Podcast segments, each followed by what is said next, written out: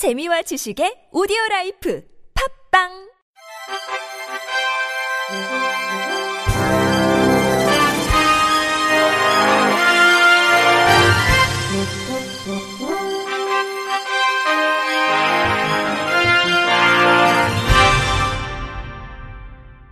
청취자 여러분 안녕하십니까? 1월 7일 월요일 KBIC 뉴스입니다.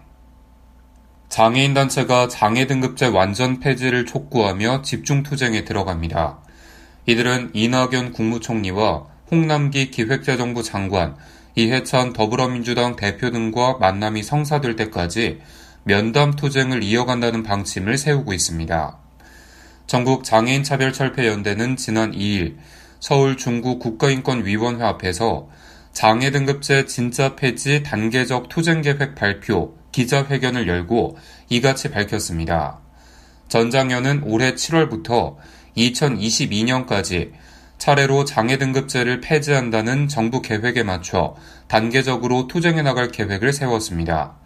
전장현 관계자는 예산이 반영되지 않는 장애 등급제 단계적 폐지는 사기 행각이라며 당장 이달부터 중증장애인 삶의 현실을 설명하고 변화를 촉구하기 위해 이 총리와 홍 장관, 이 대표 등과 만남을 추진한다고 전했습니다.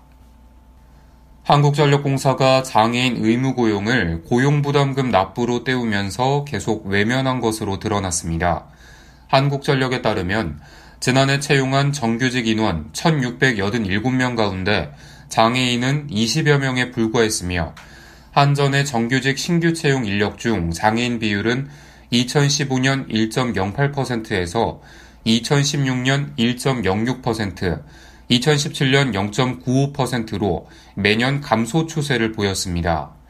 장애인단체 측은 장애인의 고용 확대 기회를 늘리기 위해 시작된 장애인 의무 고용률을 공공기관이 고용 대신 부담금으로 피해가는 행태는 지양해야 한다고 지적했습니다. 이용섭 한국장애인단체 총연합회 정책실장은 공공이익을 추구할 공공기관이 장애인은 고용하지 않는 대신 벌금과 다름없는 고용 부담금으로 회피하는 셈이라며 정부는 사기업의 장애인 채용을 주문하지 말고 공공기관부터 제대로 이행토록 해야 할 것이라고 말했습니다. 한 전 관계자는 장애인 인력 채용을 시도하지만 생각보다 어려워 난감하다고 해명했습니다. 전동 휠체어가 항공기 운항 안전을 위협할 수 있다는 이유로 장애인의 비행기 탑승을 거절한 유럽 저가 항공사가 화제입니다. 영국 메트로 등 해외 언론에 따르면 독일에 사는 19살 노엘 디아즈는 이 크리스마스와 새해를 가족들과 스페인에서 보내기 위해 독일 서부 아헨에서 유럽 저가 항공사인 라이언에어의 비행기에 탑승했습니다. 신경원성 근위축증으로 전동 휠체어를 사용하는 디아즈는 라이언에어의 비행기 티켓을 예약하기 전 해당 비행기에 전동 휠체어를 탄 채 탑승할 수 있는지 그리고 충전할 수 있는 장치가 장착돼 있는지 여부를 여러 차례 확인했고 이 모든 것이 가능하다는 답변을 들은 뒤 티켓 예약을 완료한 것으로 알려졌습니다. 하지만 지난해 크리스마스 이브 당일 비행기에 탑승한 디아즈와 그의 아버지는 라이언에어 승무원으로부터 탑승을 거절당했고 이미 비행기에 탑승해 이륙을 기다리고 있는 상황에서 승무원으로부터 내려달라는 요청을 받은 것으로 전해졌습니다. 디아즈의 아버지는 승무원들이 다가와 안전상의 이유로 전동 휠체어를 탄 채 탑승할 수 없다고 말했다며 장애가 있는 내 아들과 나는 이미 지정된 좌석에 앉아 안전벨트까지 착용한 후였다고 당시 상황을 전했습니다. 이어 승무원들은 전동 휠체어가 폭발의 위험이 있다고 말했다. 우리는 다른 선택의 여지가 없어 결국 비행기에서 내려야 했고 이들은 이 일로 마음의 상처를 받았다면서 라이언에어는 우리에게 120유로의 티켓 값도 환불해주지 않았다고 주장했습니다. 한편 라이언에어 측은 이에 대해 공식적인 입장을 밝히지 않고 있습니다. 경기도 안양시는 올해부터 시각장애인과 청각장애인에 대한 베리어 프리 영화 관람을 지원한다고 밝혔습니다. 안양시는 지난 2016년 3월 귀향을 시작으로 평촌 CGV에서 매월 셋째 주 목요일마다 베리어 프리 영화를 상영하는 중이며 관람료 4,000원 중 절반인 2,000원은 농아인 협회에서 지원하고 나머지 금액은 본인이 부담해 왔습니다.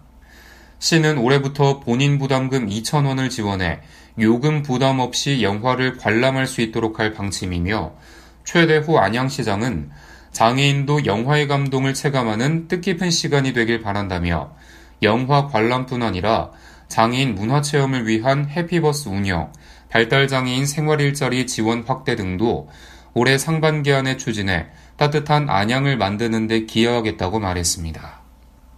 광주광역시 북부경찰은 지적장애인을 때리고 협박해 돈을 뜯어낸 혐의로 22살 정모 씨를 구속했습니다. 아울러 경찰은 공범인 20살 연모 씨에 대한 구속영장은 기각됐으며 또 다른 공범 4명도 불구속 입건해 조사하고 있다고 밝혔습니다.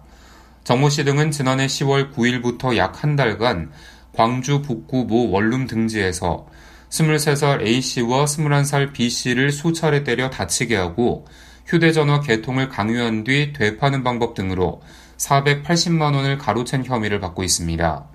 경찰 조사 결과 선후배 사이인 이들은 지인 소개로 알게 된 A씨에게 일자리를 소개시켜 주겠다며 접근해 이 같은 일을 저지른 것으로 드러났습니다.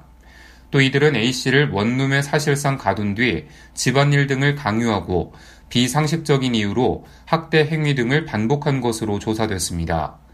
정씨 등은 경찰에 기분이 나쁘거나 말대꾸를 할 경우 A씨를 마구 때렸다며 옷걸이 등 각종 도구로 폭행했고 담뱃불로 지지기도 했다고 진술한 것으로 알려졌습니다. 한편 경찰은 이들의 여죄를 조사하고 있습니다. 전남 광양시는 올해 장애인 일자리 사업에 13억 원 예산을 투입한다고 밝혔습니다. 이번에 제공되는 장애인 일자리는 총 147명으로 복지형 일자리와 일반형 일자리, 시각장애인 안마 파견 사업 등입니다.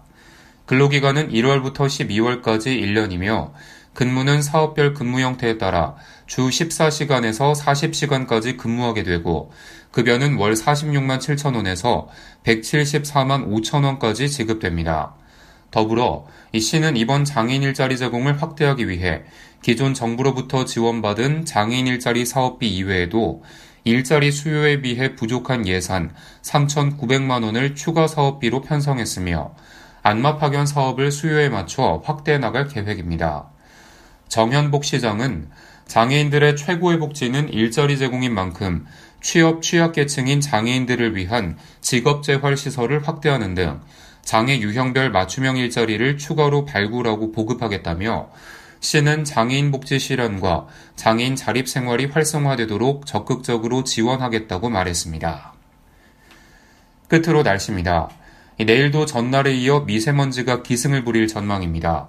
오후부터는 찬 공기가 유입돼 추워지겠습니다. 미세먼지 농도는 수도권과 강원 영서, 충청권과 호남권, 영남권에서 나쁨, 그 밖의 권역에서 보통 수준을 보이겠습니다. 전국에 구름이 많다가 낮부터 차차 맑아지겠습니다. 충남 서해안은 오후부터, 전라도와 제주도는 밤부터 눈이 날리는 곳이 있겠습니다.